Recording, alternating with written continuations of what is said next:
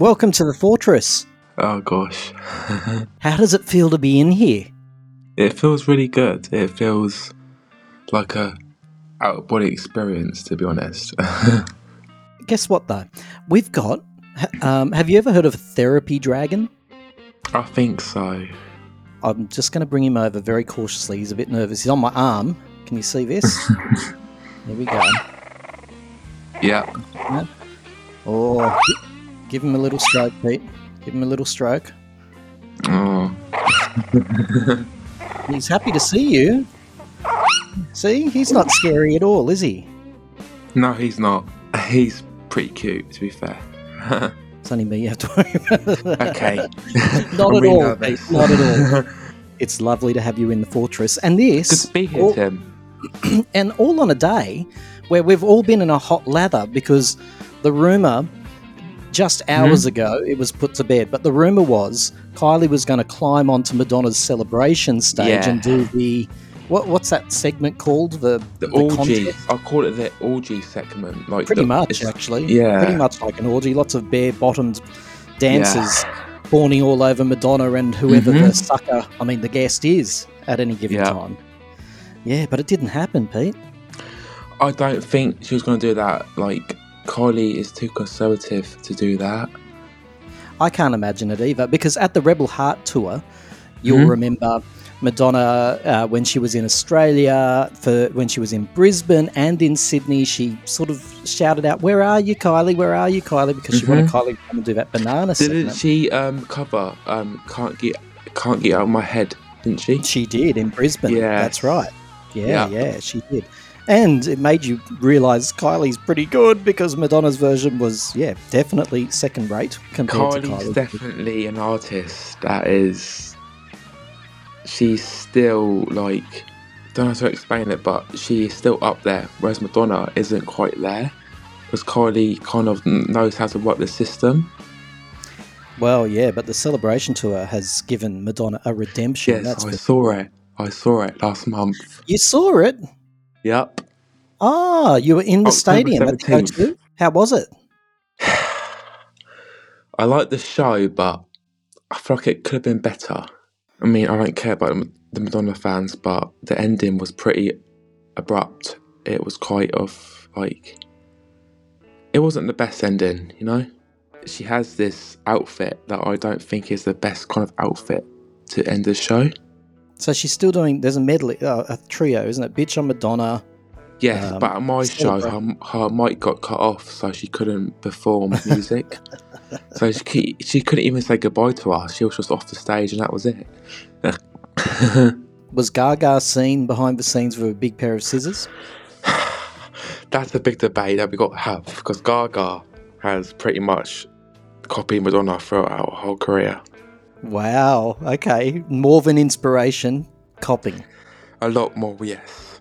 I mean, look at Star Was Born. You know, she wanted a movie career like Madonna had, and even like, have you seen Madonna's interview with MTV during Blonde Ambition, where she's um has a teacup with the ponytail? Yep. Yep. Yeah, that is so like Gaga's copied that shit so much. Cindy Love, she studied every everybody. But Madonna had two, you know. That's the funny. She'd studied all Yes, of them, Madonna did, but Madonna is stars. kind of original in a way, if you kind of get me. Yeah, I, I guess so. I mean, it depends. It sounds to me like you're a bit younger because I was Yeah, I'm around. from- 23. well, there you go. So, I mean, look, and I, I totally take your point. Madonna might seem original, but I was Yeah. around at the time, and there was no doubt that Michael Jackson was Mm-hmm. absolutely her biggest, what the primary influence at the time. And like then we all know that Michael is a pedo, right? Like, yeah, she kind of like got inspiration from Michael Jackson, but I feel like Madonna's main influence was kind of like everything from the eighties, like Bowie, Michael, even like um, I forget her name, um, Cyndi. Cyndi Lauper. Yep, even that. Like, Well, they were rivals back in the day. were they? All right. See, if- I'm an I'm, can I I'm just a tell new you, Madonna fan. if, if I had Madonna on my left and Mhm. Cyndi on my right, Hmm? Then it would be a Tim sandwich. No, actually, it would. Uh, I, they'd be telling me. They'd be telling me very clearly there was no rivalry. What they'd be telling me is the media beat it up. But the media, absolutely, there was many, many stories with, you know, um, and and most of them predicting that Cyndi Lauper was the one with the longevity, and Madonna was the flash in the pan. See, Gaga worked with Cyndi um, in 2010. She did um, a campaign with um, Lindsay. I think it was for AMFA. It Mm. was about yeah, and you can just tell that Gaga was. Um, I don't know. She's just like. I see the influence, and it's kind of uncomfortable. And I want to get into it with you today. Yeah, well, I've got okay. a lot well, to say. I've got a lot to say. I'm glad to hear it. So just ref- freshen up that scotch there. And I want to take you back a little bit, Pete. I'm curious with all these bold statements like that, you can see Gaga is someone who copies, not just gets influence. But you still say Gaga's your number one. Tell us Yeah. about that. Why is Gaga your number one? She pretty much introduced me to music when I was nine years old. With Poker Face, Just Dance, mm-hmm. and her Glastonbury performance. That was what made me a fan. And I was pretty much up Gaga's ass for like eight years. And it wasn't until 2021 that I started to see, yep, she's not a fraud, but she copies. Yeah, certainly not a fraud because she's got the talent. But tell me this were you one of the classic little monsters that felt like you were ostracized, that you were bullied, that you were Yep. on the fringe?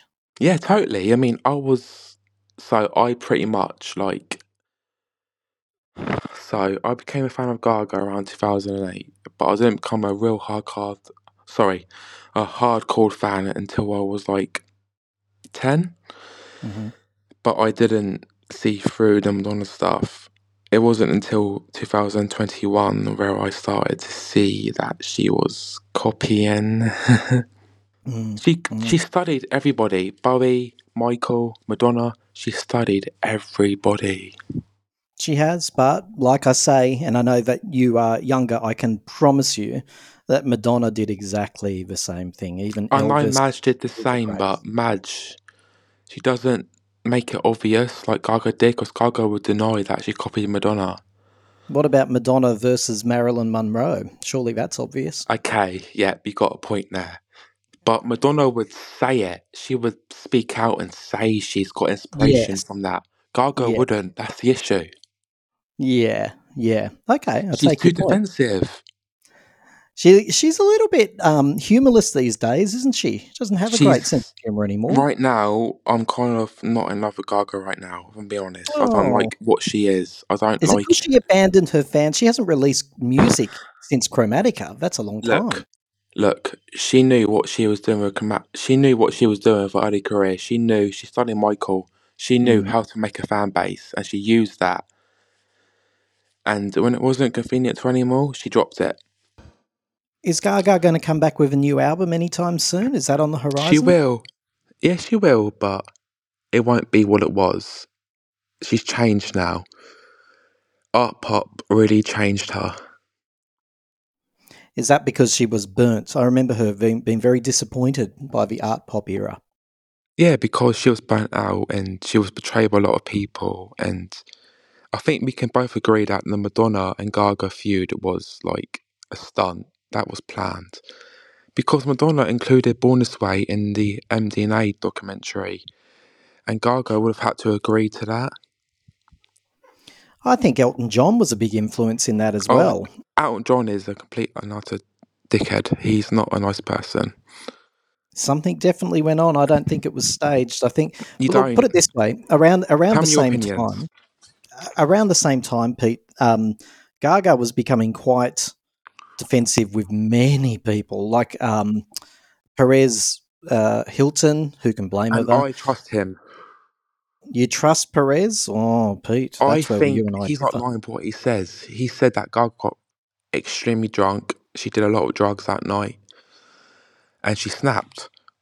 I mean, Mm. Gaga, she's a very, um, dare I say it, narcissistic person. She's very narcissist.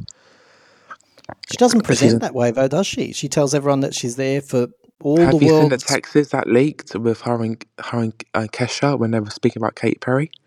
No, no. You gotta Tell me read about that. Yeah. So basically, Gaga was like, I don't like Katy Perry. She's not a nice person. She annoys Oh. me. And that leaked in 2017, and Gaga had to make an apology. Gaga's not the greatest person alive. She uses all this bullying crap, but honestly, she's not the greatest person. She said Perez Hilton was stalking her house and in the stairwell and bought her. That's right. It was Gaga lived in a, an apartment block. And after they had their falling out, she said Perez bought one of the units in, the building. Perez You think? to get, she used them a little bit to get where she wanted to go. And when he wasn't useful, she cut him off, Wow. which I don't blame her for because she knew what she was doing. She studied this shit. She knows what she's doing. She's not stupid. She's probably, dare I say it, probably more intelligent than Madonna. Gaga went to private school. Wow. That's know? a big call. She seems like a really. Yeah, she studied this not- shit. Right. Okay. So are you still a fan? It doesn't sound like. I don't it. feel like Madonna. I mean, I love Gaga. She's my number one. I Yeah. adore Gaga. She introduced me to music, but I see the bigger picture now. That I don't blame her. Like, she studied this shit. She knows what she's doing. She knows when to use her fans and when to not use her fans. I don't blame her for that. Mhm. I mean, like, she knew that she had to change her image after Art Pop, so she did um, her thing with Tony Bennett. Yes. And any other pop star wouldn't do that because she studied this shit. She knows what she's doing. And I, I admire her for that, but Gaga doesn't speak to me anymore like she used to. What do you want her to do next?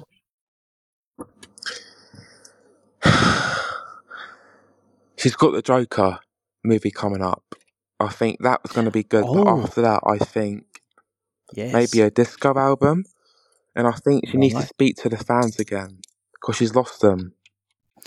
I was thinking, Pete, not so long ago, I was thinking if I was a Gaga fan, and I am, but like one of the, the little Yeah. monsters. I'm the biggest I Gaga would- fan. I know everything about her.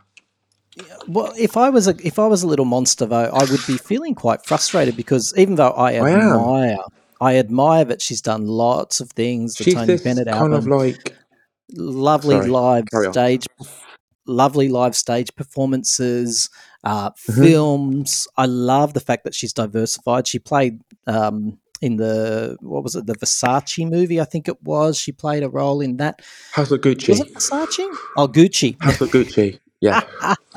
go tim go tim i know my fashion but point being if you were a little monster waiting for the next pop record you've waited a long time and it feels like you don't mind waiting if you think she's got that focus but it feels like she actually has no focus on I don't think she has. I mean, Chromatica was a big letdown. I saw that tour live, and it was the biggest letdown ever. It, it was, Was it just boring? a pace, a basic pop show. right It wasn't a Gaga show. Have you watched her previous tours? Uh, I've never seen Gaga live. I've never watched one of her tours missing from out. beginning to end. But yes, I've seen lots of live performances. I love her. I even loved when Applause came out, which I know she wasn't a fan of that album. But I loved all the live performances for that. I thought they were brilliant. She was. um This is a controversial opinion, but she was pretty much forced to not like art pop because Elton John was calling it a bad album, and I feel like she is so up Elton John's ass that she won't see the bigger picture. But also around that time, I'm I'm clutching at memories here, but I think I remember her thinking there was some sort of conspiracy with the record company not promoting the album as well as they could have, and it No, reminded me a lot of. Uh, it, it reminded me a lot of when Michael Jackson blamed the record company for Invincible, and in both cases, hear me out on this, Pete. In both cases, it was actually I felt like saying to Michael, if he was my friend, and Gaga, if she was my friend, guess what? It wasn't the promotion they just weren't particularly good albums. Invincible was it was fine, but it was not a it was definitely his poorest album. And it was the same with Gaga. At the time it was her poorest album. I think I don't think it's her poorest album. I think it's a really good album, and she had a lot of passion for that album. But Uh-huh. the promotion was good, but the public didn't connect with it. And do you know what happened at the time? Roar came out at, at the same time as Applause. And I remember my kids were very young at the time, and Mhm. it, they didn't care about applause. They'd ask me to skip that, and they'd ask me to play Roar Oh. again. yeah. no, Everything was sad, Roar. But I mean, I wasn't really vibing with Roar because I mean, Katy's an amazing artist, but art pop was so ahead of its time, and it's one of my favorite Gaga albums ever. I just feel like they promoted her, but the way she was going on, she was too like. I don't know how to say it, but she was too artistic. Like she was Yeah. playing this character, Yeah. and people were fed up with it. Look, I'm going to totally agree with you. I think she got a little bit too highbrow with She was- that uh, our art pop album. I think it was a little bit pretentious. Yeah, Pete, it's been absolutely lovely chatting to you about Gaga. We're keeping it short and sweet because you were nervous to come into the fortress, as many people in the past. I mean, I'm been. pretty good now. You're feeling good. Yeah, Stretch that neck for me. Go to the left. Go to the right. Jane Fonda taught me this. Go to the back. yeah. Go to the front, and then take Mm-hmm. a puff on that joint. I'm gonna do that right now. I'm good. I want to get into some, into some deep shit with you. I want to speak about some a lot of stuff. Well, I'm going to invite you back to the fortress at some stage. Does that sound okay? I wanted to give you a little little warm up. Tell me though, before you go, has it been nice to be in the fortress? It's been good. A lot of people ask me, what does the fortress look like? Can you describe the fortress to people? Is it dark and moldy to you, or do you like my fairy. You're a very open-minded person. Um, you're not offended by different opinions. Like even with Kylie, like you can listen to like different opinions and you won't cut people off. You're very invested and I don't know. You're kind of unique in a way because a lot of podcasts they are kind of biased and they won't allow second opinions, but you're kind of the only podcast that allows that. It's lovely of you to say, Pete. I appreciate that, but I'm telling I you, love that's your just podcast. Honestly, Tim, let me say this. Mhm. I've been listening since 2021. Your first episode I listened to was when you interviewed one of Madonna's dancers. I think it was Surviving Madonna. right. What was it Yep. called again? I can't remember, but probably Kevin Stea. Yes, yes, yes, yes, yes, yeah. yes. hmm And I listened to that and I fell asleep to it. Your your comfort, the questions you ask, you let people speak, you don't interrupt, and that's what I love. I am flattered. That is very lovely. No, I love you. I love your podcast. Like just the other day, like I also want to speak about um the episode you did not long ago with a guy, a, Madonna fan called I think he was called Man Madonna. Mandonna. Oh dear. Yes, I've got. I, to I, I'm going to say. Uh, Pete, you've just finished telling people that I'm very fair. I'm going to say something awful. Do you mind? go for it. Mandonna is an Yeah. absolute fruitcake because we had this pretty awesome. Well, He's we had this awesome discussion, right? You you would have heard the discussion that we had. I thought it was, and don't get me wrong, he presents presented beautifully. I love that he was a straight talker, but off air, I don't think he's straight. Um, I, don't, I don't think he's a straight talker. I think he's full of shit. He sent me some very vicious messages off. I, I can't remember why. He probably had a reason. I think He's I upset him in a later podcast. I can't remember, but whatever it was, he was absolutely vicious. He's got celebrity worship syndrome. Let's put it that way. Mm, doesn't like Gaga, does he? No, he called her a bad singer, and that really pissed me off. Because I love Madonna, but Gaga can sing better. Let's put it that way. She can sing better than Madonna. No one could accuse Gaga. Have you seen her um, Sound of Music? Yeah, uh, of course medley? I have. I've seen everything. It's amazing. Like that. yeah, that Madonna can't do that. Well, oh, now you're putting me in a hard spot. Madonna Madonna's sang great at many Evita. things. Madonna I've did Evita. Evita. I know, but Madonna can't hit those notes, can she? I love Madge. Mm. I saw her live last year. Sorry, Mm. um, in October last last month. Sorry, Mhm, mhm, I love mhm. Madonna, but Gaga's got the pipes. she is extraordinary. I'll She give you that. She may be a fraudster. She may be a bit, a bit of a fraud, but she's got the pipes. I feel like we should get that on a t-shirt, Pete. She's a bit Yeah, of a with fra- Ma'am like a photo of Gaga. I'm a bit of a fraudster, but I've got the pipes. With Man Madonna, he he couldn't admit when Gaga did something right, and that to me is very biased and kind of sucking Madonna's ass in a way. Kind of He was kiss ass in talking about her collaboration with R. Kelly too, and Oh, he said okay. that I've got a lot to say about that. Got a lot to say about that.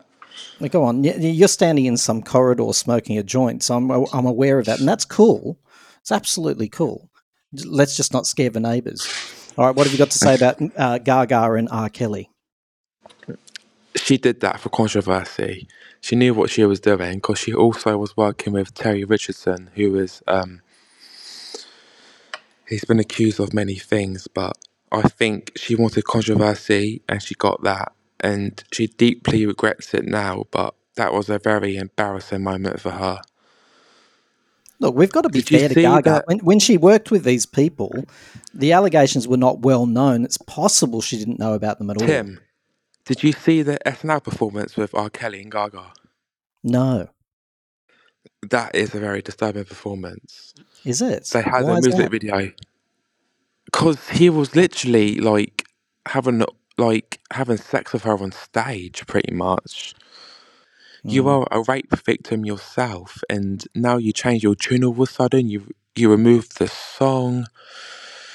You like act like you never met him, and it's like kind of own that instead of removing the song. Did she ever talk about it or apologise? She did, but that was only so she could win. She could win the Oscar for Star Is Born soundtrack. Right. It wasn't. I don't think. I don't feel like it was sincere. If that, I would have a different opinion. But because she was campaigning for an Oscar, she put out this statement. Mm. Mm-hmm. Pete, what do you do in life? Huh? What do you do in life? What What do you get up to? I'm currently working, but I'm going to university next year. I'm going to study Oh. filmmaking. really? You're going to study I don't know filmmaking? if your listeners know, but I'm a little bit drunk, so I'm a little bit like my words are a little bit like slurred. But I'm there, and I know what I'm talking about. Every second guest is inebriated. It's fine. So you're going to go to film school. What type of films do you want to make? More so, kind of documentary, kind of styled films.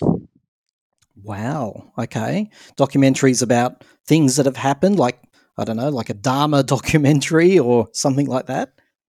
More so, I would say um, pop culture. Um, yeah, maybe true crime. Mm, I've acted before, but it's not really my passion. I'm kind of more into the behind the camera stuff. right. And do you watch a lot of film? Yeah, I'm. I watch a lot of film, a lot of Madonna films. I won't lie. Oh I'm kind dear. of on, on a deep dive in Madonna's career right now. I'm Well, I don't want to be rude, but you need to aspire to bigger and better than those films. Much Yeah, bigger and better. not the greatest, are they? Oh, she's got a very um, disturbing back catalogue, is what I would say. I love film. um, body of evidence. I do like that. really? Yeah. like Have you? All right. Have you seen Basic Instinct? No, not yet. Okay, so Body of Evidence is a Basic Instinct ripoff. It was Madonna's attempt to be Sharon Stone, even though they admire each other, so that's fine. Um, but if you watch Basic Instinct, then it's it's like eating. Let me try and think of a UK reference here. Um, eh, like a like whatever the dodgy version of a Mars bar is, that's Body of Evidence, and a Mars bar, the real deal, is Basic Instinct. you see, like with Madonna, um, I feel like she wants to be this movie star. Maybe not now, but I kind of feel like during her career, she kind of wanted to be a movie star more than a pop star, and she was really craving that. But Oh yeah. she knows she's not good, the best of actresses. That's why she keeps trying to prove herself. Like she keeps trying to do these like movie scenes, even in celebration. She's kind of acting in a way. it's a controversial opinion, but I feel like Madonna probably isn't the best actress. No, it's not controversial. Do you agree? yes, I do. Very much so. I think that she's she's admirable for her hard work. When Madonna puts her effort into anything, she gives it a thousand percent, and that's why she goes well. With acting, it must frustrate her because I know that she takes time out and she puts Mhm. everything into it, but the results still aren't there because she can't escape the identity of her, which is huge. She's always Madonna. Pete, can people find you on social media? Uh, You can say no too. You can say, I don't want people to find me. But do you want people to Yeah, find they you on can. socials? They can find me. It's um, Pete um, underscore 2013. Okay. Pete underscore 2013. That's on Insta, is it? Yep. It was on Judge Judy Justice. and some man said, they were dissing me on the gram. They were dissing me on the gram. And Judy's like, what are you talking about? I was getting dissed on the gram. I was getting Oh, dissed on the got- gram, ma'am. You've got you've got to watch the um, UK version idea. of Judge Judy. The what version? The UK version. It's been cancelled now, but it's a guy called Jeremy Kyle. You've got to watch Oh, it. I can't stand that. He's a big homosexual, mm, vicious. He's a fucking knob. acid- He's crazy. Acid well, tongued the UK fool, version, pretty much. Yeah, yeah, no, I've I've seen him. Look, I, I wanted to like him because I, I, I, you know, nothing wrong with you know a theatrical, acid-tongued gay judge, uh, but he just there's something a little bit narcissistic about him. Judge Judy, she's interested. She pulls out the story. She wants Yeah. the story to be the star, not herself, and um, that man doesn't. So no, I'm not gonna. Jeremy, what was it? Jeremy Lloyd. Jeremy Kyle. Oh, Kyle, that's the one. Yes, yes. He's No, a I've right. seen him. He's a right wing, right wing left person. So Is he really a judge, by the way? I don't know. no, he he's like he? a. He's like um. Uh, who's the guy that died this year in America? Jeremy. Uh, Oh, do you mean uh, Jerry Springer? yes, he's like that. Right, right. Yeah. So yeah, Yeah. but Jerry Springer was super intelligent. But I, mean, I suppose a lot of that was fake. But with also like with Madonna, like I feel like she's still trying to prove herself even today. I feel like there should have been more. Yeah. Well, like I say, Gaga might have been out there with the big pair of scissors. It might have been her fault. Yeah, I really do think that she will appear in the celebration tour. I can see it happening because she went to the Sweet and Sticky tour. Another thing with Gaga is like with the whole like gun stuff, like Madonna refused to back down, whereas Gaga got rid of her guns with the Born This Way ball. Oh. Yes, and I kind of like Gaga. She kind of backed down. She backs down because she's afraid of losing her career. Right. Whereas Madonna doesn't back down. She kind of doesn't give a shit. Mm. I mean, if you skip past American Life, because she kind of backed down with that. But You think? I mean, she didn't release the video, did she? The original video at the time. Oh, I see. kind of- Right. Yes, she did create an alternative. That's true. That's, that's true. the first time she backed down. Mm, uh, I don't know about that, Pete, because I remember with Justify My Love and Like a Prayer, there were certainly alternative versions screening of those two as well. Tim, Is that a back down? something Not I've got really. to ask you. I've been Yes, Pete. wanting to know this for years. And I've been dying to hear the question. You said that she apologised during Girlie Show in Australia. What did she actually say? Okay, all right. You can look this up yourself too. It's in the girly show, and a lot Yeah. of people disagree with me. All right, I'll put that out there. Okay, had okay. lots of mail about this. She never apologized. Well, I believe she did because I was there in the audience when she's segueing from express yourself into deeper and deeper, and she has that breakdown moment with her two, you know, Yep. Nikki and Donna. And she says something along the lines of, um, sometimes you've got to keep telling people over and over and over until they get it. Then she says a small throwaway line, which none of you young people will get because you weren't there and it was looking very seriously like she could be cancelled, okay, forever. Yeah. And she said, Sometimes you get a little mixed up. You know what I'm saying?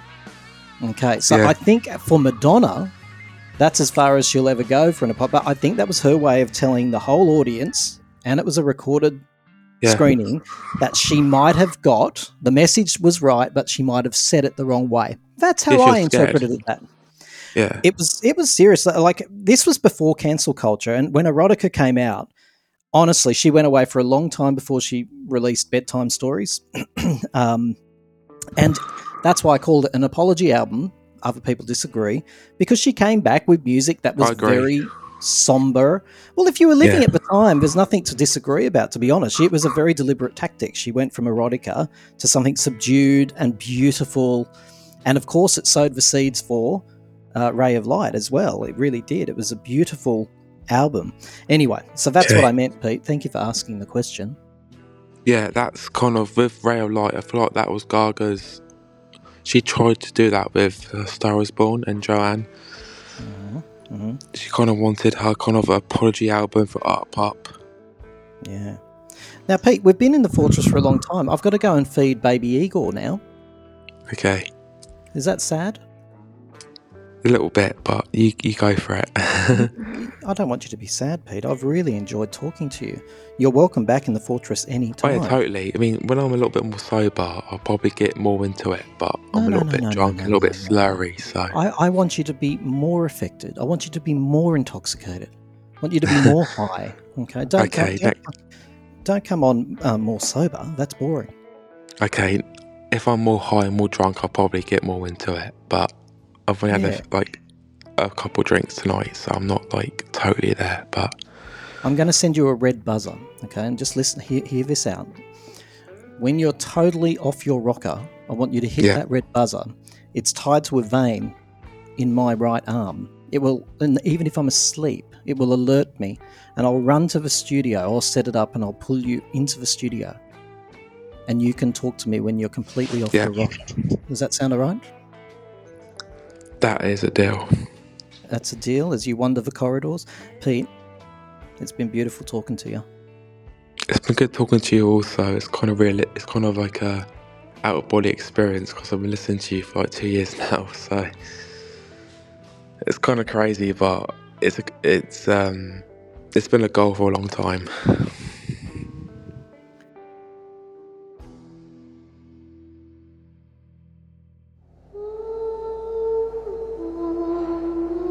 Coming to you from the mountain fortress of pop culture.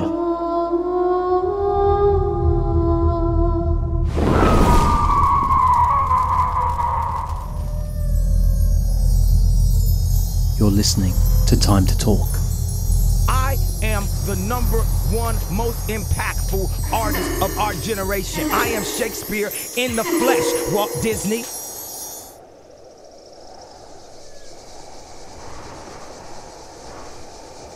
Well, g'day and welcome to the grounds of our fortress. Remember that little kerfuffle we had not so long ago when we were under attack? Well, it's taken a lot of cleaning up, but you can probably see around you things are. Well, it's springtime, essentially. We've been reborn. Isn't it beautiful? Getting back to nature. Something that we do at this time of year here in Australia, and I hope wherever you are in the world, you're at least taking off your shoes and putting your bare feet onto the earth. Reconnect.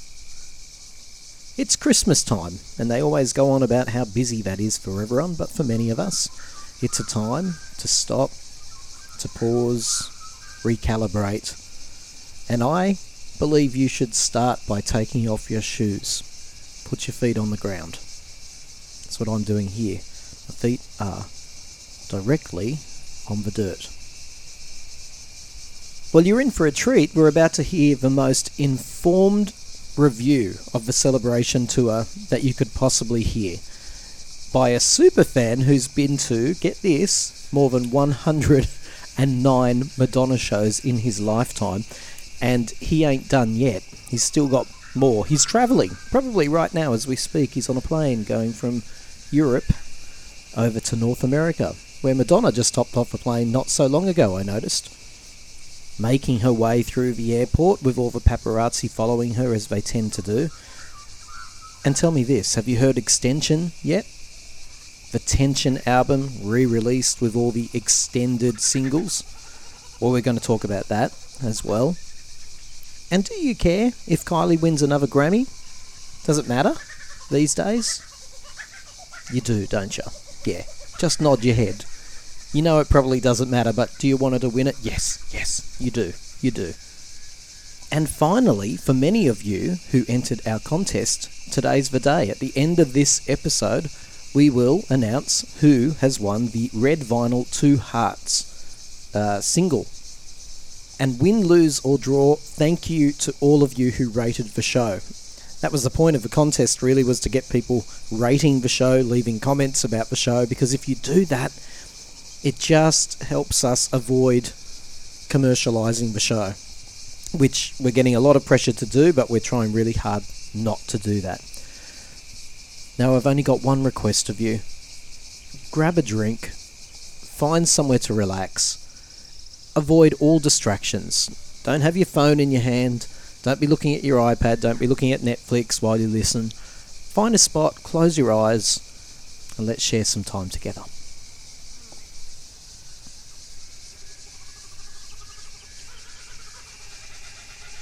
Whenever I listen to Tim and his panel of guests, my toes begin to curl, and I feel just the right amount of tingling all over my aching body.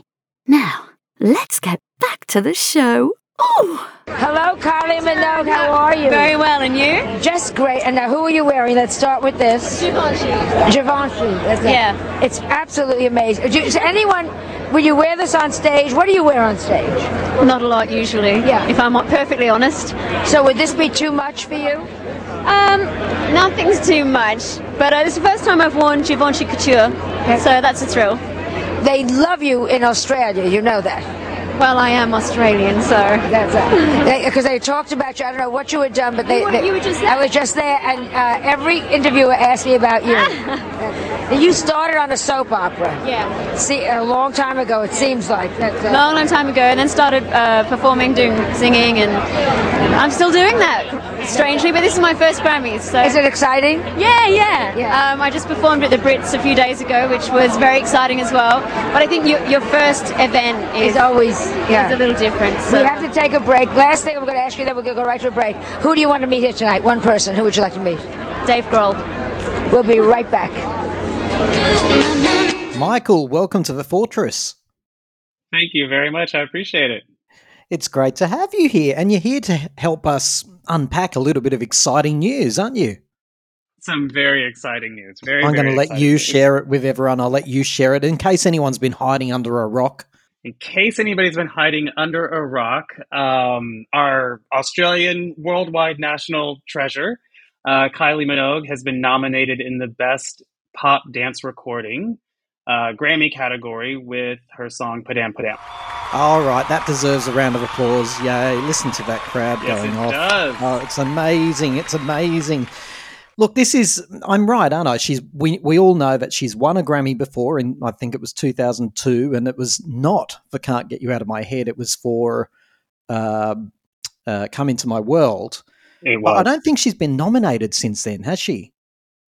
She's actually been nominated six times. Oh! in 2000, yeah, in 2003 for Love at First Sight, 2004 for Come Into My World, 2005 for Slow, 2006 I Believe in You, and then in 2009 her album X was nominated in the ban- Best Dance Album category.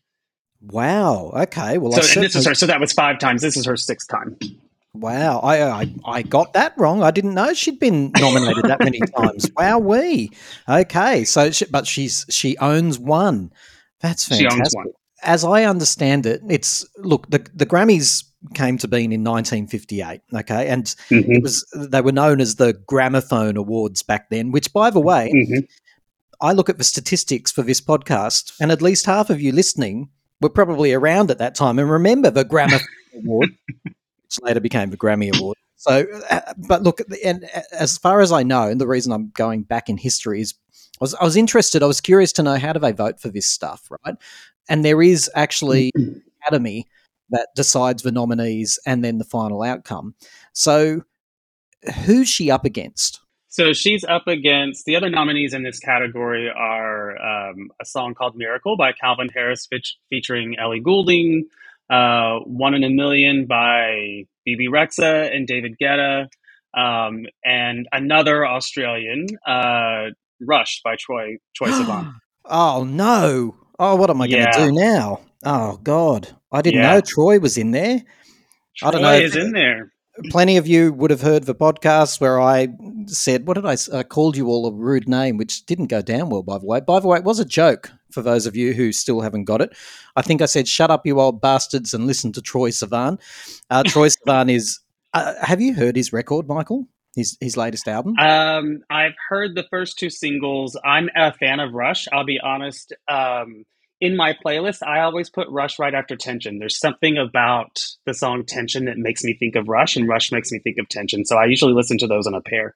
I agree. I agree. I really do. But listen, if you haven't heard the third single, I, I'm, I'm terrible at- with the names of songs, but there was single number one was Rush. Then there was a second, the, the, the latest one, and the video clip, unbelievable, like so good. So please have a listen. Oh wow! And what's he nominated sure. for? Which song? Oh, Rush. You said that already. Rush. Yeah, yeah. Yep. How exciting. Okay, so I don't know where to barrack, but uh, early days. But do you happen to know? Is there a favorite in that group, or what's So what's what's the biggest song in that category? Would you say? I don't know that all the voters have heard all of the songs, and sometimes name recognition Mm. helps. So. Mm. I think that she's up against really a Calvin Harris name and a David Guetta name.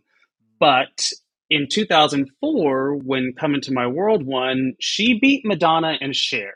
So, you know, never count our Kylie out. Um, I, I think she's got a chance. But look, there's something to be said about sentimentality when it when it's a, a group of peers essentially who are going to be voting in this category. Kylie's uh, reputation and Mhm. I'd say she's got to be the sentimental favorite for hanging in there for having such an enormous hit. So, you know, late into her career, I reckon there'd be plenty of people thinking, yeah, Kylie deserves a nod here. I agree with you. I and that, that's why I said I, I think she's got a chance. I think you're right. She's a sentimental favorite. Um, you know, I did say that name recognition counted um, for voters. I think she's had a really big story with you know uh, countering ageism and having a hit and um, and I'll be honest, I the Vegas residency that Yeah. being big and in the news and happening right now couldn't hurt. Yeah. And I know we've got a lot of American people listening, but I'm going to say it. Americans like to reward people who come their way. So the fact that she's paying a lot of attention to the United States at the moment is not going to hurt. Ah, this is it's it's exciting, and what I find really interesting too, just in case somebody hasn't connected the dots here, Calvin Harris is one of the nominees you mentioned, and of Mhm. course she, you could argue, nurtured him when he was a nobody. He, she was the first name big name artist that he worked with. That's right, and they produced "In My Arms" together. Mhm. Uh, and uh, I'm sure it was him who, I mean, he produced a bit for X, but Heartbeat Rock, I think it was him Mhm. that she was referring to when. I don't know if you can all hear those messages, by the way. This is an example of what teenagers, well, he's not even a teenager anymore. Can you hear ding, ding, ding, ding, ding, ding? Teenagers don't just write yeah. one text message. They don't do it. They go, Hi, Dad, send. Just letting you know that, send. I'm here, send. Can you also do send? Uh, this is what's going on, in case you're wondering why the beeps are happening. And yeah, I'm an unprofessional person. I didn't mute my phone. Um, so, but yeah, it was Heartbeat Rock where he decided to put in the the gap, like the silence. Yes, she did talk about that. Yeah, that was him, wasn't it? Yeah, yeah, yeah. hmm He had had a little. He had already had a little bit of success, but she was the first big name, and he has actually credited her with that extra attention that you know propelled him. Oh, and it did too. I remember at the time. I mean, look, for me, I didn't know who he was. And then all of a sudden I was like, oh, Calvin Harris. But, you know, Mhm. like Madonna, Kylie has that skill of sussing out the, the up and coming talent too that are compatible with her brand. Here's a hard question. What do you reckon, Michael? I mean, I can't help by being excited by this, but should we care? Do the Grammys mean anything anymore? Uh, that's a great question.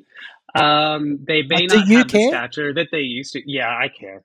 I, but I'm a music person. Like I, I love pop music. I love music. I love keeping up with the trends. And, you know, I'm of a particular age as well, you know? So, you know, I've grown up with the Grammys being the music recognition awards. So to me, it does mean something. And, and it really, for artists, it means visibility, especially if it's a televised category, especially if you Mm. win. Like there's always a big bump in sales and streams and things like that. So um, it just creates another story for her. And I think it's, um, it does lead to some more recognition and credibility. Um, so yeah, I, I, I still think it has quite a bit of meaning. Well, I'm going to go along with you. I think they still matter. Look, this question about, oh, the Grammys don't matter anymore, it's existed since the beginning of time. They were considered a little bit of a, a second rate venture when they first started as the Gramophone Awards. And then, of course, we, I mean, you can point to nearly any year. Milli Vanilli, 1990, for example. And then when they had to take that off them um, because they weren't Yeah. the voice on their recordings, uh, people said, well, that's a reflection on the Grammys. There's been so many examples. Hey, Michael, here's my most exciting question Should they ask her to perform? 100%. Of course, they should ask her. 100%. You and I need to make this happen, Michael. We do. So basically, hey, Grammy people, Kylie's over there. She's around and she's more than happy to perform. Seriously. Just to make it really clear, Michael, the public can't vote for this, so there's nothing we can do to really promote No. it except for share things on social media like you did, which is how I came to be in touch with you. You were sharing mm. the, the mere fact that she has been nominated. Mhm. So maybe we should be doing a bit more of that. you know, I, I it couldn't hurt as far as like the name recognition goes, but there are uh, requirements to be part of that recording academy. So it's you know engineers, producers, artists, and then there are certain requirements, and I think a minimum dues. Um, so it is limited, but um, it couldn't hurt. Like Can't hurt. it Can't never hurt. hurts to campaign. Now, I always love talking to a, an American Kylie fan, so I'm going to take the opportunity if it's all right with you, Michael. How long have you been a Of Kylie Of course. for? I actually um, became a Kylie fan when the Locomotion came out. Um, but I liked I Should Be So Lucky. I just didn't know it was Kylie singing it. I remember liking that song on the radio. And then when I bought the cassette after the Locomotion came out, um, I was hooked. I was a fan. But I was actually. Um, I was 11 then. I was already obsessed with Australia.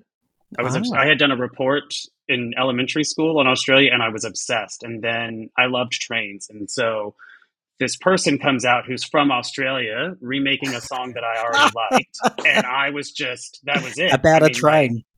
like, yeah. And then, you know, so I started, you know, I I bought the first album, the second album, and it turns out like I found a tape of old songs I recorded off the radio years after that, and a ton of them were Stock Aitken Waterman songs. So Oh. I just realized, oh, I was a Stock Aitken Waterman fan, and have just. But Kylie is my main main person. Yeah, You're secretly British, I think. I I I love British girl groups. Like I'm a Sugababes fan. Girls Aloud. Uh, like yes, You like I- British pop, British or you know? Australian. Yeah, it's it's got a it's British pop has a well, I don't know. If, yeah, I think it still does to a degree, but certainly in the '80s, it had a very very distinct sound. Yeah. Right. So yeah, is it hard being an American Kylie fan? Is it difficult? It was. It was until Can't Get Out of My Head came out. Um, because you had to rely on imports. You had to explain to somebody if you wanted to clue them into who she was that she sang the locomotion. And it's and as much as I love that song, she was so much more than that. Um, and so but people are just like, oh, okay, you like that cheesy girl. And so you're trying to kind of defend it and you get How defensive a little bit. Like, hey, wait a minute, like this person is like a legend around the world. So, but once Can't Get Out of My Head came out and iTunes came out and music became more globally available, it was a lot easier. But I'll tell you a funny story. I was in Australia for New Year's 2013 when she did her fashion book signing. And so I went to that in Sydney. And in, in America, I'm considered obsessed. So I'm standing in line with these other guys who are in line to get their fashion book signed. And I'm a nobody there. like, oh, I've been to eight Kylie concerts around the world. They had been to 30. So that was a little, a little humbling, but I mean, it was cool Your to be fandom was dwarfed because of the It environment. was. Yeah, I got it. I it got it. was. Yeah, but there has to be a score for degree of difficulty, right? There has to be. and your degree of difficulty is higher than ours. so I reckon it evens itself out, my friend. I am I always so. a huge admirer of American Kylie fans because I don't know what it would have been like to because I know they released Kylie, then Enjoy Yourself. As far as I know, Rhythm of Love didn't really get a release there, and a lot of albums in between. So I always thought if you're an American fan pre-internet and you were somehow getting your hand on the, hands on this stuff, you Mhm. bloody well made an effort. Much more, I, I made an effort too over here. I hounded record shops by ringing them every day, Mm. going, "Is it there yet? Is it there yet? Is it there yet?" for every single and every album. so I made an effort too, but I think the award for effort really goes to you and any other American fan that's stuck in there for all that time. I have to ask you this before you go, otherwise wouldn't be doing my job. Is Kylie now much more recognizable and well known in the United States because of Padam, or is that a myth? Uh, it is not a myth. It is not because I even have people. So everybody at my job knows I'm a Kylie Minogue fan, and they, most people recognize the name if they're over the age of thirty or thirty-five. Mhm. Um, but they don't really know her music as well, except for "Can't Get Out of My Head," of course. Um, but now, like I've had a couple of people come up and say, "I love Tension." Like I had somebody come up and be like, "I am hooked on that album. It's my running album." And actually, I've had more than one person say that to me. So I, I definitely think that it has opened up her her audience here. Must be like sunshine for you after all those years in the Oh, I love it. Wow. Are you seeing her in I Vegas? or love all this attention. Good on you. Good on you. We need we need people over stateside doing doing the work for us. We need so people like you are important. Are you going to see her in Vegas? I am. I'm going um, March 8th, and when they opened up more tables, the original date that I was going for, me being the big fan of Australia, I am, was January 26th. So I ended up actually getting a second table on January 26th. You know that's So Australia we're Day, don't you? That's exactly why I was going for that date. Oh right. Did you have to sell a kidney? Yeah, I'm going to be paying that off for a while. Jesus, I was. I've been. It's it's I don't know if- it- I don't, I'm not sure if you heard our most recent podcast, but um, uh, minor misdemeanor was there for night one, and uh, they told us all about that experience. But the thing that's resonating with me still after that chat is the expense. It was like I didn't, I knew it was a luxury, but I didn't know. For example, they ordered a ten booth table. He was saying, and that was expensive enough. But then they have to spend three thousand dollars on food and drink on top of it. They have to. They're obliged to. That's insane. Yep. They charge you for it before you even get in. So when they check you in for the table, this is what I've read. I've been keeping up with sort of a chat um, because my tables are both ten top tables too, but I'm not paying for the entire table. Like I have the table for March 8th filled, and I'm gonna have whoever wants to join for January 26th, then they'll pay for that. But they the the food and drink spend that you have to pay for the three thousand dollars when you check in for your table, they charge your card at that point while they're checking your ID when you walk in. So you Incredible. prepay it whether you order anything or not. And the prices for the drinks are ridiculous. Like it's you know twenty five dollars a bottle of wine or two hundred dollars. Uh, in a very perverse way, that's good because I was thinking 300 bucks, like you divide 3,000 by 10 people, that's 300 bucks per person for drinks. God, that's a lot of drinking, I would have thought. But not if there's $200 a bottle, I suppose. It's like one bottle's worth there. Yeah. It's insane. But anyway, it will be worth it, Michael. It will be worth it. I hope so. Like I'm I'm gonna confess something. So we got a gold table for March 8th, and one of the reasons I impulse bought January 26th when more tables came available was because a diamond table was there. And I was like, I'm not taking any chances of not being as close to the stage as possible. Even though it's a small venue, I can't I, I just can't stand the thought of not being at the stage because every concert that I've been to of hers, except for one, I've been at the stage. Wow. The you know, in the other trip that I've done when I've flown to see her, like in Europe, is I don't go see her in Paris or London.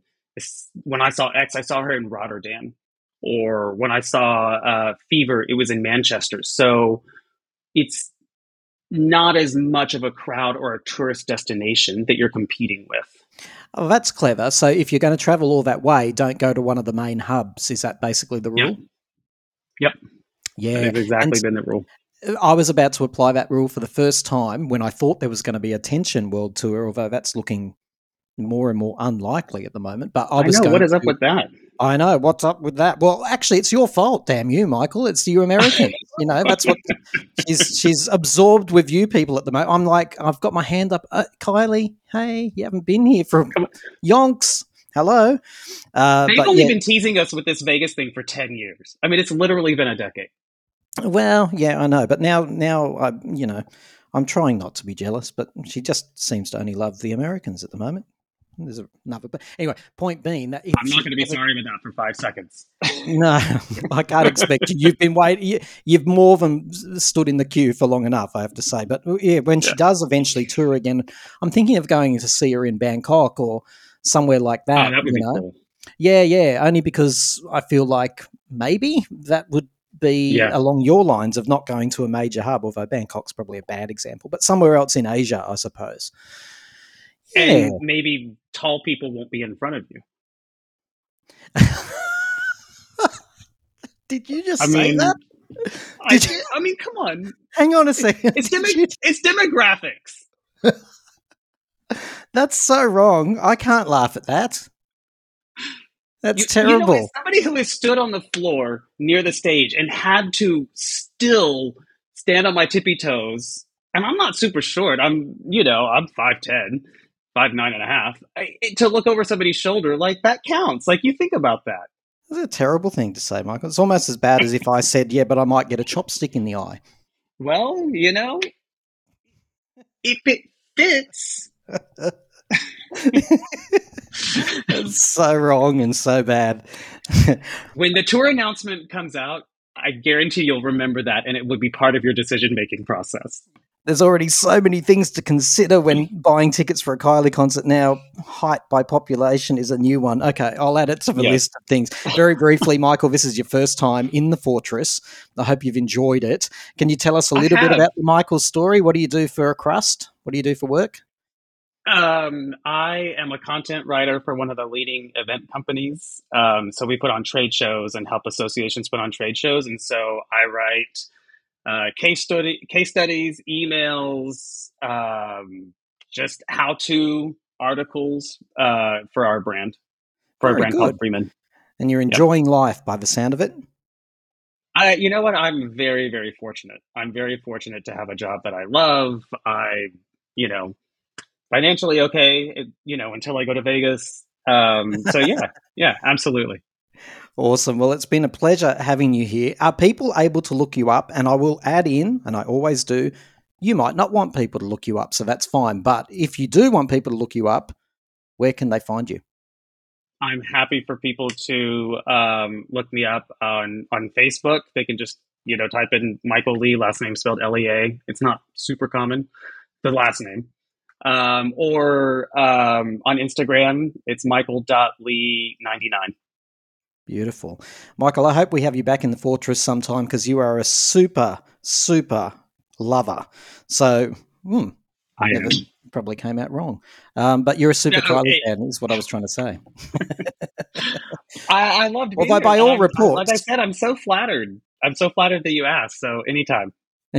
My pleasure, Michael. Thanks for being here. This is Rudy Palma from just outside New York City. Tremendous Kylie fan. I've been on the podcast before. Thank you for having me back. I think it's absolutely wonderful that Kylie has this second potential Grammy win for Best Dance Recording. The only thing that I would say is that it would have deserved very much for uh, a pop nomination as well. Um, so I'm actually a little half hearted, but I'm happy to see her name on the list of nominees.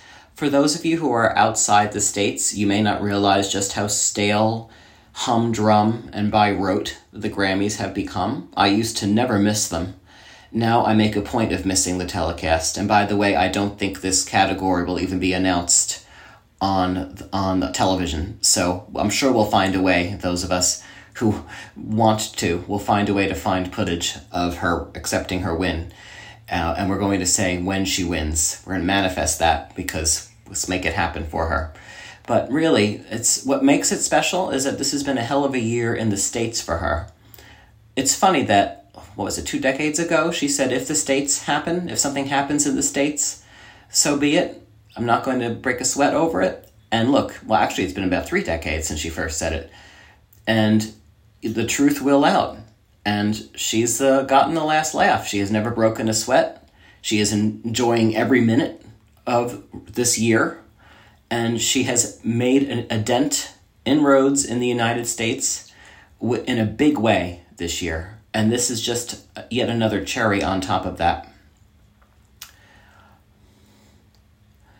I also think that uh, the Hot 100 is meaningless. It doesn't really matter. Uh, TikTok has seen to that. Uh, the most important thing is that the song continues to get traction among a newer generation of fans as well. Um, I just met a 20 year old who's just discovering her and was thrilled to talk to me about it and couldn't believe I'd met her. Like he was touching me, like he was shocked um, that he was talking to someone who had met Kylie Minogue and he's going through her back catalog. He mentioned Sexual Gold to me. That's cool. Um, and that's a unique thing that's happening here right now. So, this is just the cherry on top of a year of success. Uh, the Vegas run is now officially a victory. So, yes, it will be wonderful to see her take this award home too, even though the Grammys are just business. Why not see her add a well deserved second Grammy to her shelf? Sometimes amateurs know best, and a lack of professionalism is all you'll hear on the Time to Talk show. Join Tim and his panel of guests as they wade their way through a range of news, music, and pop culture treats. Time to Talk, the show hosted by amateurs for unprofessional listeners. Amateurs, is this the best that they could do? Years ago, you did an interview which may come back to haunt you. What, you know what I'm going to say, right? No. Okay. You did an interview in which you said, uh, not the worst thing to slap a woman now and then. As I remember, you said you don't do it with a clenched fist. It's better to do it with an open hand. Mm. Yeah. Remember that? Yeah. Yeah. And I, I didn't love that. I haven't changed my opinion. Uh, you haven't? No, not at all. You think it's good to slap a woman? No, I don't think it's good. I think, think it's bad. Must, I don't think it's that bad. I think that it depends entirely on the circumstances and if it merits it. Yeah. What would merit it? Well, if you have tried everything else, and women are pretty good at this, they, they can't leave it alone. Yeah? They don't they want to have the, the, the, last word, and you give them the last, last word, but they're not happy with the last word. They want to say it again and, and get into a really provocative situation. Then I think it's absolutely right. To give her a good slap? Yeah, absolutely. What if she gives you a good slap back? Well, then you get into another area. I mean, uh, then maybe she's getting to like it, and then it becomes something else. I don't know. but uh, no, no, I, seriously, I think that uh, it's the last resort. He's not going to do it because he wants to do it. Huh? Wait till people see this interview. Are you going to get mail? Might get some female.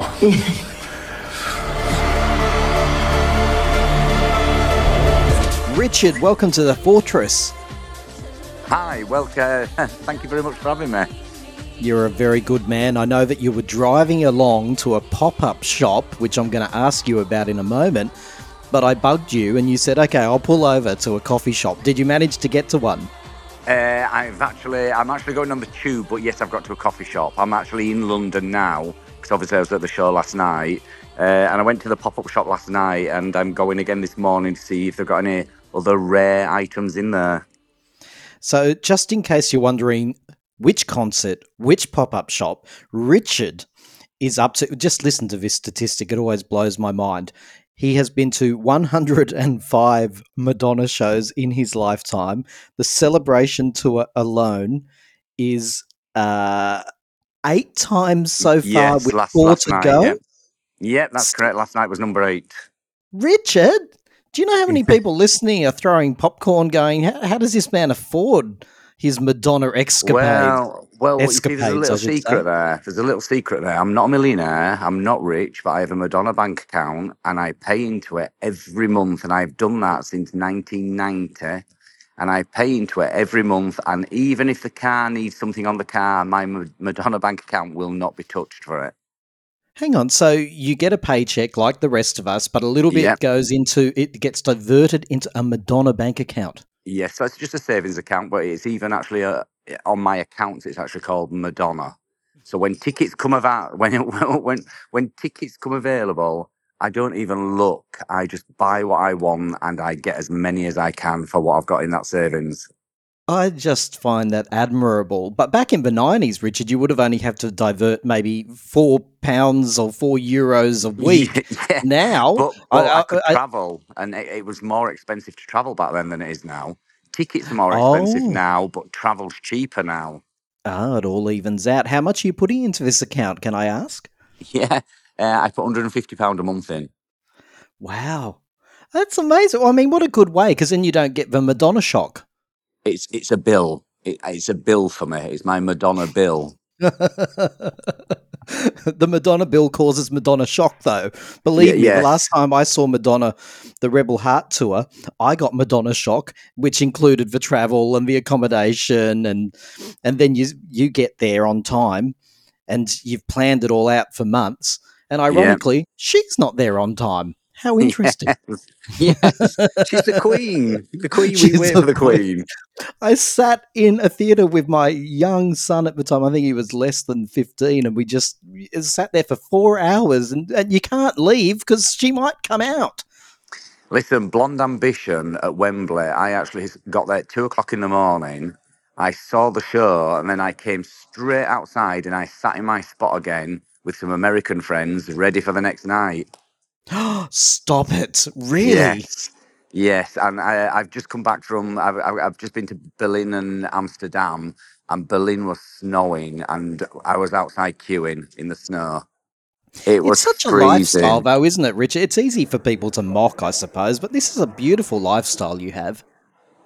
Oh, Listen, it's the most amazing thing to me when I'm in that arena or in that stadium. There is me, and there is one other person, and that is Madonna. Are you always on your own, by the way, or do you take No, people with no, you? no, no, no, no. I, I, I've got an husband. Uh, my husband came to Amsterdam and Berlin with me, uh, but he didn't come in queue, so he was about ten behind me, which was quite funny because on Instagram I took a picture from behind me saying "Spot Neil." You know, people, people looking in the crowd for him. Uh, he, he wouldn't queue because it was too cold, but it's quite funny when he does come with me, and when he's with me, he actually, as the lights dim, he normally taps me, and I'm right irritated. I'm like, "What?" And he always says, "See you in two hours." Oh my goodness! Uh, yeah, well, it could be worse. He could be saying, "I'm going out to the loo. I've just picked the wrong time every time." Yeah, yeah, yeah, true. Does he roll his eyes? Like, is he the one dragged along to all of this, or does he enjoy it too?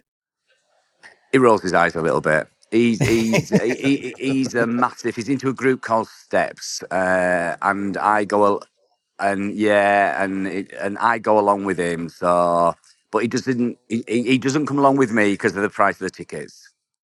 I can tell you something, Richard. I mean, he's yeah, he owes you. If he's into steps and you have to listen to that too much, I mean, thank my you, God, thank you. I need you. to, I need to play this back to him. That's his brilliant. You can play yes. it back to him. What's his name? Yes. Neil, is it? Neil, yes. Neil, um, get some taste. There you go. hey, I'm, I'm I'm really interested to ask you about the eight shows you've been to for celebration, but something that dawned on me when I was about to talk to you. What's the one thing that has remained in common throughout all the Madonna shows you've been to, stretching right back to her first tour and all the way up to this one? Is there something that never changes about Madonna? her ability to keep the audience engaged, her ability to command that stage. I mean, when I first saw her on, uh, when I, when I first ever saw her on the Virgin tour, I mean, the Virgin tour was very raw, very new, and she was very sort of. She wasn't very engaging, but she was very commanding, and she you could feel her presence in the room. And I think every show I have ever seen, when she comes on that stage, and it isn't just because I'm a massive fan, uh, I, th- I think it is just she commands the room. Yeah, there's something about Madonna and only a very small select group. I mean, certainly not steps, but there's some stars that when they get on the stage, there's a magnetism, there is an electricity, right? And uh, even through YouTube, I can tell the celebration tour still has that. When Madonna first arrives, my God. I, I, I mean, the other thing is as well, uh, I mean, she's a precision, a precision throughout. I mean, I've watched back videos of what I've got of like from each show, and the movement of her and the dancers is so spot on. And it's been like that throughout. And I think this is what's made her shows what they are. And I do think, you know, she is groundbreaking, and I am going to blow her trumpet here. And the Blonde Ambition set the blueprint for every concert that came after. Because up until then, you went and you saw a band on a front stage. When you saw the Blonde Ambition, it was a theatre show. It was the most magni- uh, magnificent thing I'd ever seen in my life. And then since then, you go, and every other artist, male and female, have followed that format now. Well, I mean, I remember Blonde Ambition. She she she introduced theatrics into. Uh, Yes. it was just incredible, and the girly show obviously took that a step further.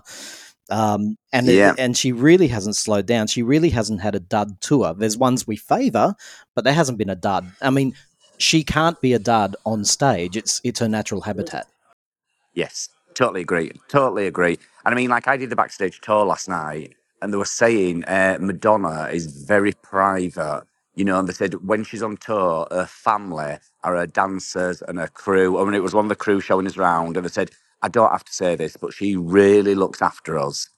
You know, they said she really looks after us, but she's in her bubble when she's traveling. And I'll tell you a little fact what I found out, what I was very surprised at.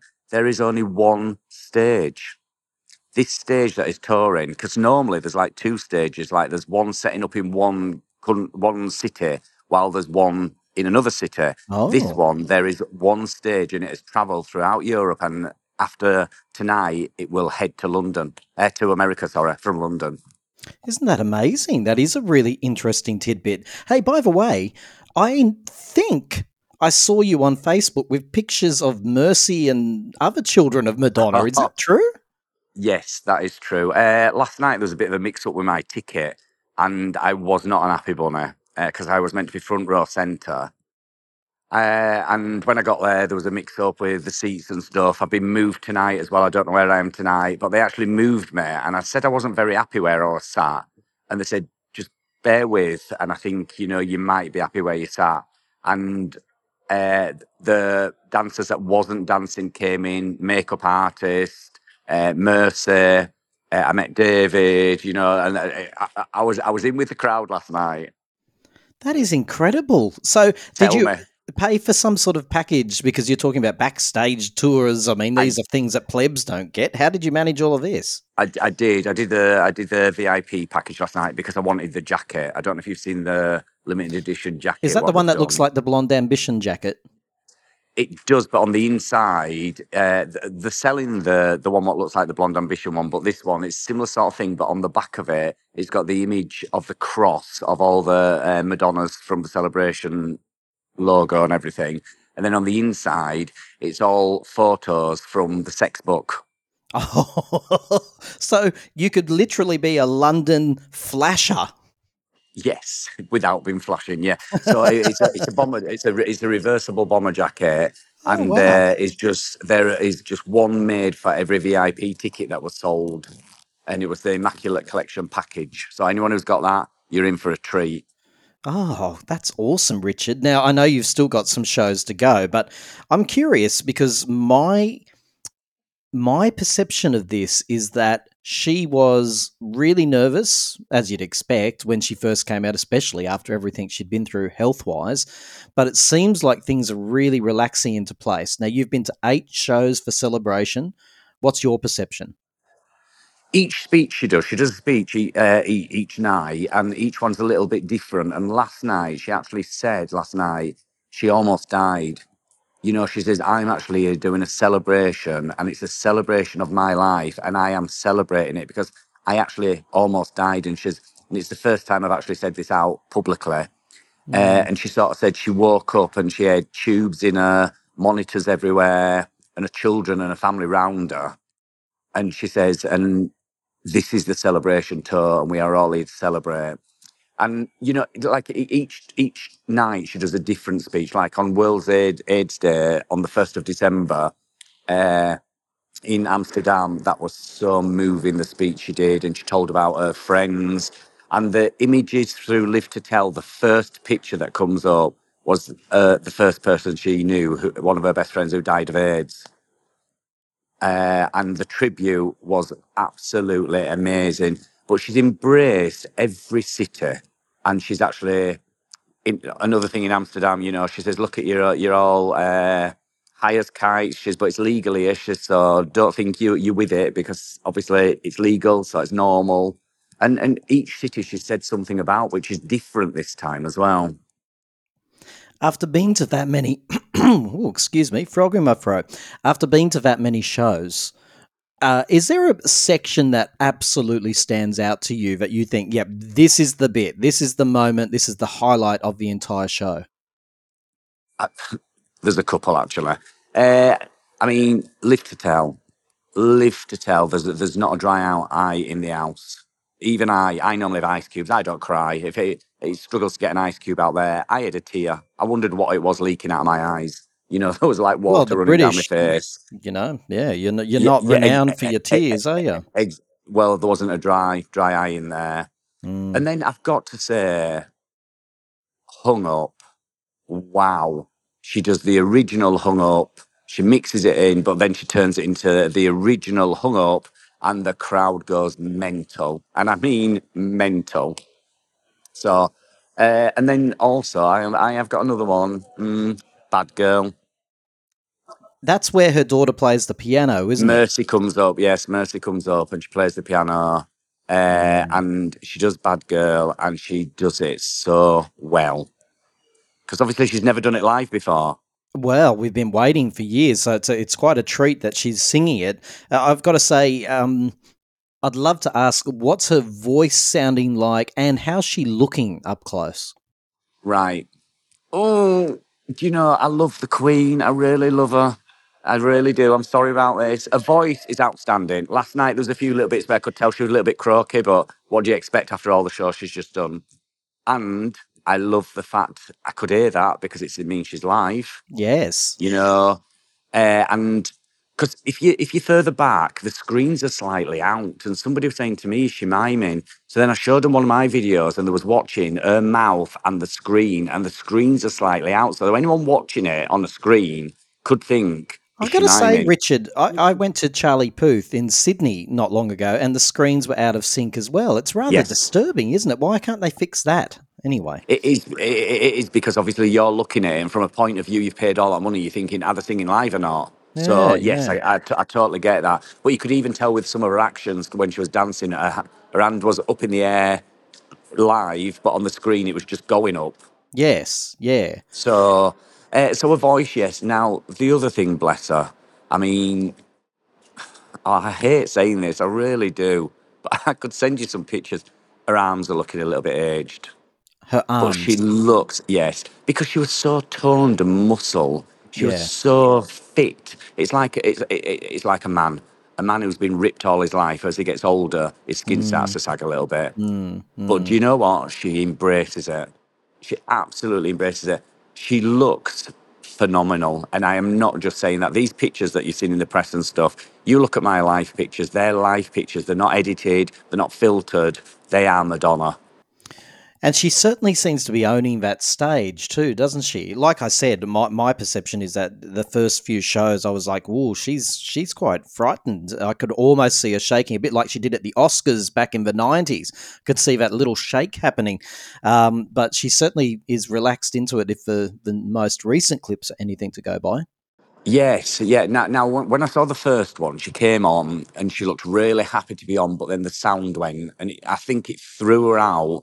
She stood there for a good fifteen minutes talking to us, which m- most artists would have left the stage. She stayed on that stage and talked to us, and and it threw her out for the night. You could see that because of because I've seen so many, and I've seen so many opening nights as well, uh, and it just sort of threw her.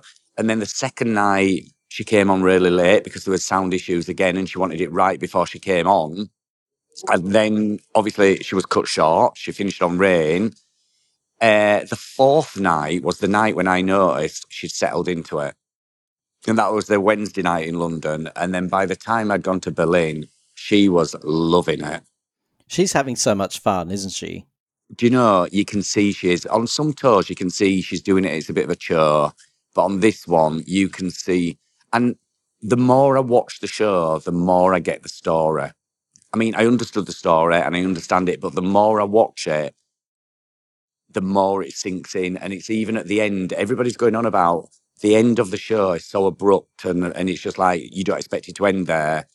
But now I've seen the show, I do expect it to, I get it. You know, What is that? That- that- I, I keep hearing this criticism of the last three songs and it's abrupt and all of this sort of stuff. What do you get that the rest of us don't? Right. Well, well, she's coming on, uh, and some nights she adds a little bit of music in it. Some nights she doesn't add music in it. I've seen both. Uh, and celebration, which you would think she would do massively, she doesn't. It is just a clip of celebration, but it's Big Time Madonna she ends on. And it's like all the other dancers come on dressed as Madonna. I'm sure you've seen the pictures and everything.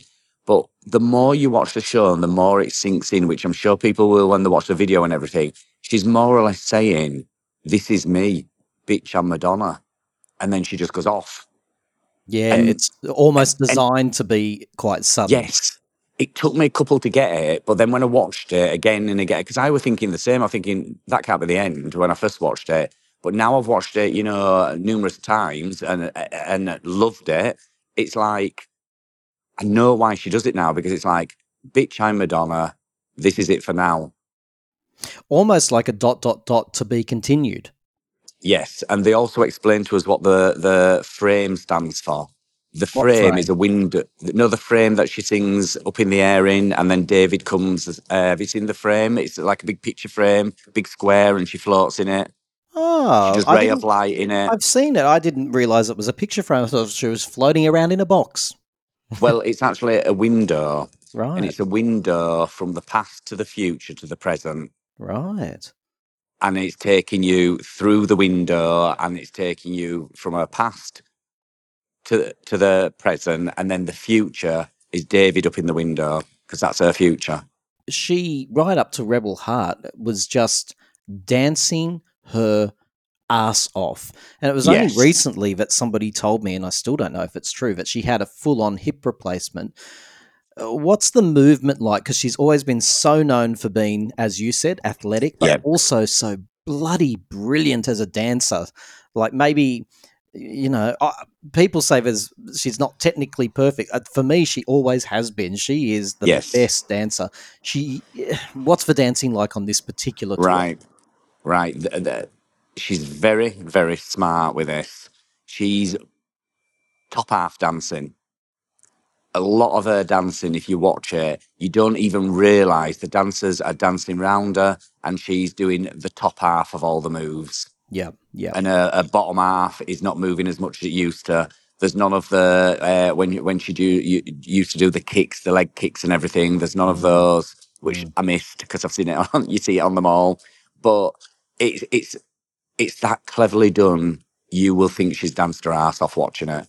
It still looks as energetic. Yep, got it. Oh, listen, she's on chairs. She does, you know, uh, references to keep it together because there's there's lots of Easter eggs in this, and and when you see, the more you see it, the more you see things. It's like you know, the front stage is like the cake, you know what uh, uh, Britney Yes. and uh, Christina was on, and then Oh, sorry, and that she was on at the first MTV Awards. Yes, yes, uh, yeah, yeah, the, because they used it twice, didn't they? Yeah, sorry. Mhm. Uh, and then there's uh, th- there's all the way through. You see little li- little Easter eggs everywhere, you know, and you and then the chairs come on, uh, and she does open your heart, but then she walks on the chairs like she did on Keep It Together, Mm. uh, and and there's all these things, and I've noticed something different every show, and I thought, what else is there for me to spot? And it is really lovely how she's doing mainly the original tracks. Like I love hearing erotica in its original form. Oh, Oh, th- it, it's amazing. I mean, and it's, the, normally at a show there's a toilet break. You know, everybody knows it. There's a toilet break at every show.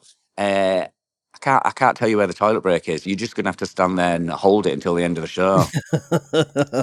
Is that why so many people in the audience are cross-legged? Now I Yeah. understand. Definitely. Um, Richard, you're you're stalking her. I've said that in one of my previous podcasts, so I'll make that joke again. You're stalking her across to the, uh, North America really soon because she's finishing up the European leg. She's heading over there. Are you looking forward to the North America tour? And do you expect her to make any changes? Do you know what's quite funny is a few people have asked me that. One change I really hope what happens is there's a tour book. I hope a tour book comes, but I, I can't see it now. Uh, a few people have said that, but think the songs fit in so well with her journey. I don't think she can. I was over the moon. She dropped Frozen. I was over the moon. She dropped Frozen because I think it had brought it down, the energy down, and rain fit in so perfectly. Now that's one thing I think they might change. They might change the the backdrops and everything because everything is for Frozen. Uh, she does rain, but the backdrops are Frozen. So you're So- thinking that the the show will remain pretty much substantially the same. What about her look? Because I know she debuted this different hair recently. I don't know if she's well, she's she's had three different corsets as well. Oh, So uh, the corsets, what she wears on Vogue, I've noticed three different ones. The first one on the first night was a black one, and it had like a, a fringe around the bottom of it. And then she's got two like silver ones, two, two like really bejeweled ones as well, so slightly different. And also the ray of light. There is two suits for that. What I've noticed as well. There's one what's silver, and it's all mirrored, and then the other one is like a, a grey mirror. Uh, and it's not just the lights on it because I've like you know I've been close enough to know sort of see it. But she's so she has got different things. She's got the wigs. I think I must have seen fifty wigs. There's that many wigs. But if you don't mind me saying, Richard, there's a few wigs I've noticed that haven't been particularly flattering. yes, uh, and that's your you, you're talking about Bad Girl. Maybe Uh, when she's singing erotica, maybe I'm thinking. I haven't yeah, been to the well, well, Erotica Bad Girl's the same one. Right, Uh, right. And w- w- without being, because, you know, I can't really fault her, but I don't think it is the, the best wig. You know, I, I we've seen drag queens with better wigs. It just looks like it needs They- a brush. Every and I'm not. Believe me, I'm the last person in the world. You know, I've got. Do, do you know, I, I, I, uh, I agree with you. I totally agree with you, but I don't, they don't look like the real hair. And I think that's a problem because she has a hood Oh. up. When she first Oh. comes up, she has a hood up and she takes the hood off. And I think Yes. it sort of, it, it, it, it moves it. And then obviously, because it's not real hair, it stays. Got it. Got it. Okay. Look, Although got. I'm not an hairdresser or wig expert. well, you and I are one in the same there. Um, Yes. You've got four more to go. I know that, but I think that you've been to enough shows to answer this final question, if that's okay. A lot of people predicted that this would be disaster. That uh, with everything that we saw before this tour, even before she fell seriously ill, it looked like she was on a road to destruction. She didn't look like the Madonna of old. She was behaving what many people believed to be very strangely. So people predicted this tour was going to be a dog's breakfast. What Totally agree. well, that's what people thought. Tell us what Yes. is uh, what's the for someone who's been to as many shows as you have. What is the legacy of the celebration tour? We've got Madonna back. She back. Oh, that brought a little tear to my eye. We've got Madonna back. Yeah. Gone of the days of her being hanging around with these. Sorry if there's any fans out there. These stupid kids who think, you know, smoking weed and making silly videos. I mean, at one point, I thought Madonna's TikTok should have been not a TikTok, a TikTok and her Instagram should have been taken off her. You know, a bit like uh, Roseanne and- Barr. Yeah, yeah, and it it was a case of like you say, self destruction.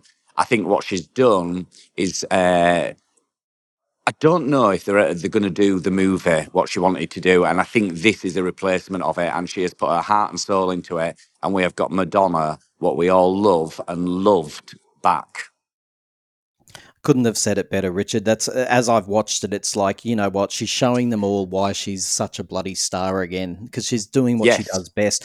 She has accepted, and I think for the past five years we haven't seen Madonna really reconciling who she is, where she's at.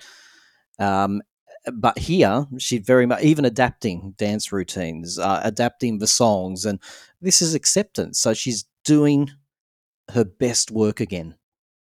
Madonna's doing Madonna. And I love the uh, references to when the girl with the mask comes on. Have you seen those? Uh, no. Right. There's a, there's, there's a girl with a mask that comes on, and it's a rubber face mask, and that's Madonna's inner self. And she when she does she- um like a virgin, or on the bed Uh, the like a virgin. Yeah, yes, yep. yes, yeah. Well, well, well. That image appears throughout the show at different different stages, Oh. and she frees Madonna, and she frees Madonna of her anxieties and of her inner self, and she keeps saying she remembers who she was, and that's where she's gone back to. It's a beautiful sentiment, that's for sure. I'll tell you what, Richard, you are so easy to talk to. Thank you. I told you it'd be more than just two minutes. well, that's my You've got me on my well. favourite subject. All right. Well, look, you you go back to you know your pop up shop or wherever you're heading, and tell Neil he has my condolences. Well, up until a point, besides the steps fiasco, um, but it's been absolutely delightful talking to you, and you enjoy that North American leg of the celebration Listen, tour. I, I appreciate I appreciate the time you're putting in with me as well because we are all fans, and I'm not the biggest fan out there, I'm sure, but you know everybody's a fan in their own right, so I do appreciate it as well. Oh, Richard, you must be. I mean, what, let's. Uh, what's the figure again? 105. 105, yeah, I- I'd like to hear from the person who's been to more than 105 shows. Give me a break. Yeah. I, th- I, I, th- I think one of my claims is I think last night in that theatre there might have only been me and Madonna who's been to every tour. and you're probably right. That's why it's so funny. Yeah, well, I, I told David that, you know, and I told him how many shows, and he was absolutely amazed, and like he had his picture on the stage with me. So What I actually got on the stage last night. I was on the stage. Get out. What what were the kids Yes. like? Do you know? Absolutely grounded and lovely.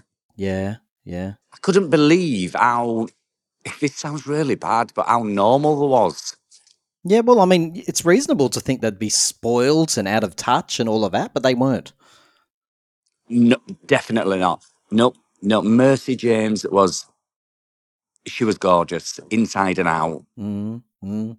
She really was, and I'm, I'm. I'll be honest with you. I'm one of those people who are not a fan of the children on stage because they haven't come to see the kids. Yeah, And I know that's like quite controversial to Madonna, but I've come to see her. I don't want to see her kids flaunting around. But do you know, they're fitting so well, and it's not like these are my kids. They're part of the show. Yes, they've done it really respectfully. I mean, you haven't come to see the Partridge Family or the Osmonds, as you say. So, I mean, yeah, I can understand the hesitation, but I'm so glad you got to meet them and confirm what comes through in the videos, which is that they're really lovely, lovely people.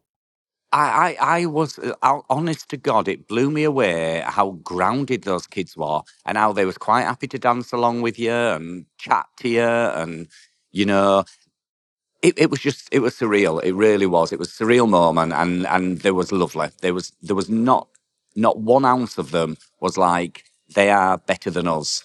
You continue having those surreal moments, Richard, all right? Because, I mean, you deserve it. You're a huge Madonna fan. And, you know, she's had a lot of tours, but she doesn't tour that often. So you are absolutely in your element. Enjoy. Thank you very much. Thank you. And you have a good day too, or a good evening.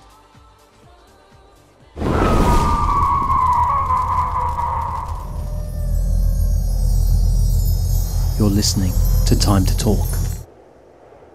Extension is out, the extended mixes. It was released on December 8, and we're dedicating about five minutes to it.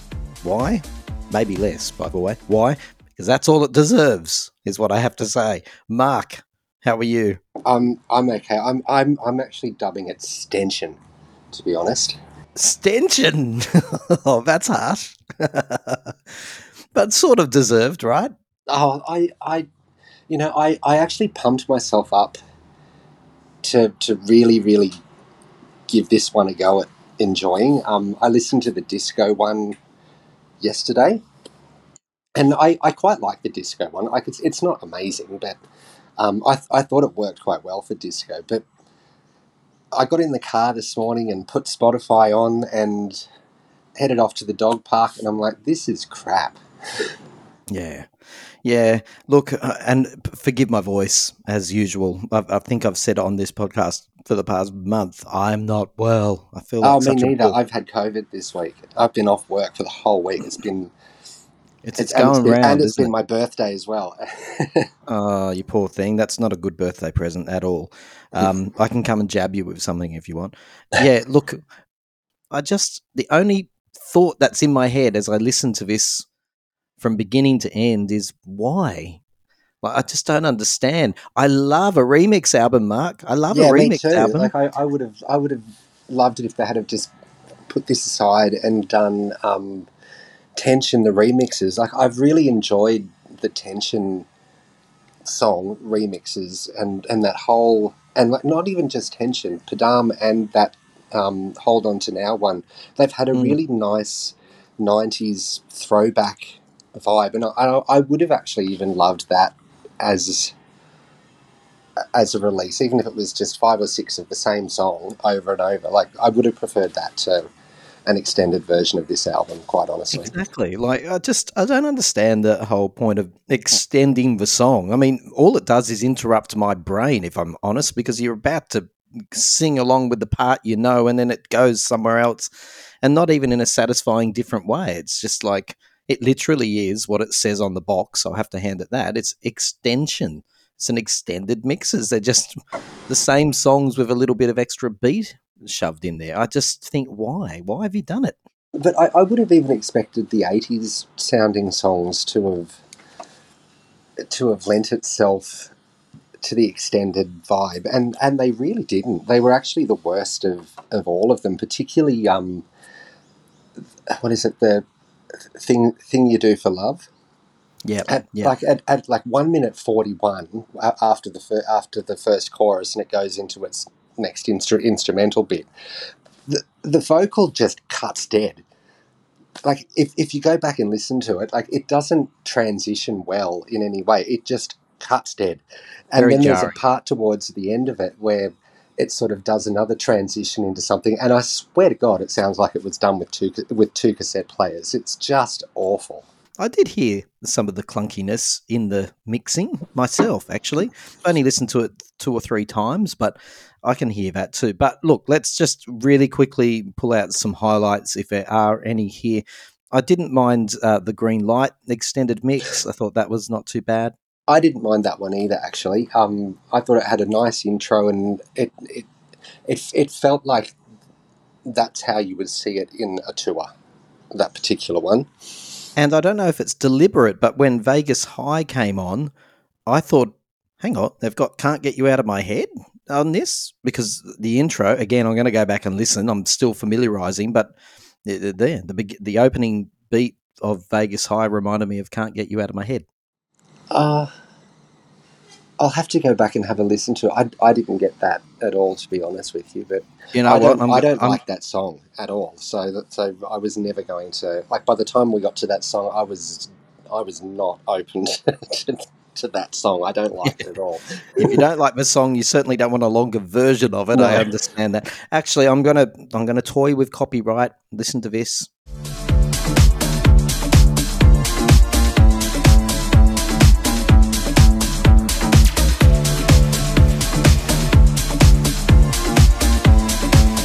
I, I thought that Hands was a complete mess.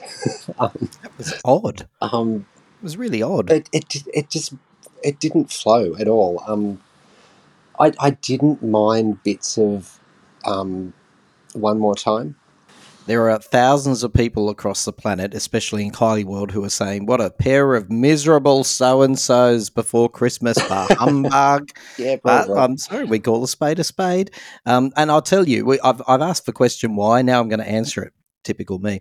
It's it's it's brilliant in terms of marketing. Like Oh, she's like think of the streams, Mark, that are soaring because of the Christmas Kylie aspect, and that happens every year. They're soaring, and this will just push her up into um, total different territory. We, we might even see up to 28 million streams per month by the end of December. It's it's totally designed to to get plays, but I'm sorry, I'm not giving you eighty bucks for it.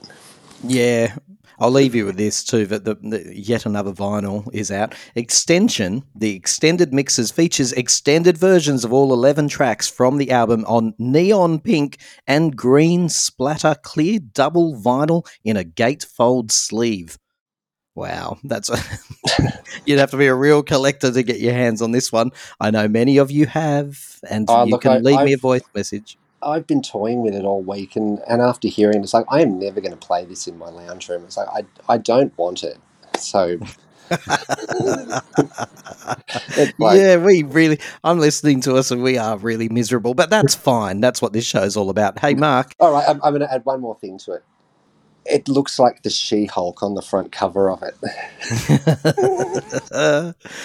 Yeah, I saw you write that the She-Hulk, and then I looked at the cover and thought, yep, yeah, she does look like she's transitioning from woman to monster. I agree with you. Mark, it's been a pleasure as always. All right, I'll speak to you later. Well, as always, it has been a pleasure spending some time with you in the fortress. Now, right here in the box on my desk, I have all of the names of the people who have rated our show over the past several months since we've been running the competition for the prize of, which I can't see in front of me, but it's not far away. It's a red two hearts vinyl. So, hand into the box, and the winner is. It's Mark from Sydney. Congratulations, Mark. Well earned. I, th- I think he just wanted it more, didn't he? Mark had many entries in there because he wrote reviews and he rated us. Congratulations, Mark.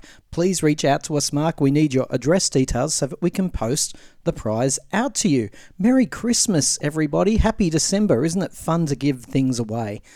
I hope that we can reconnect again really soon, but for now, you stay safe.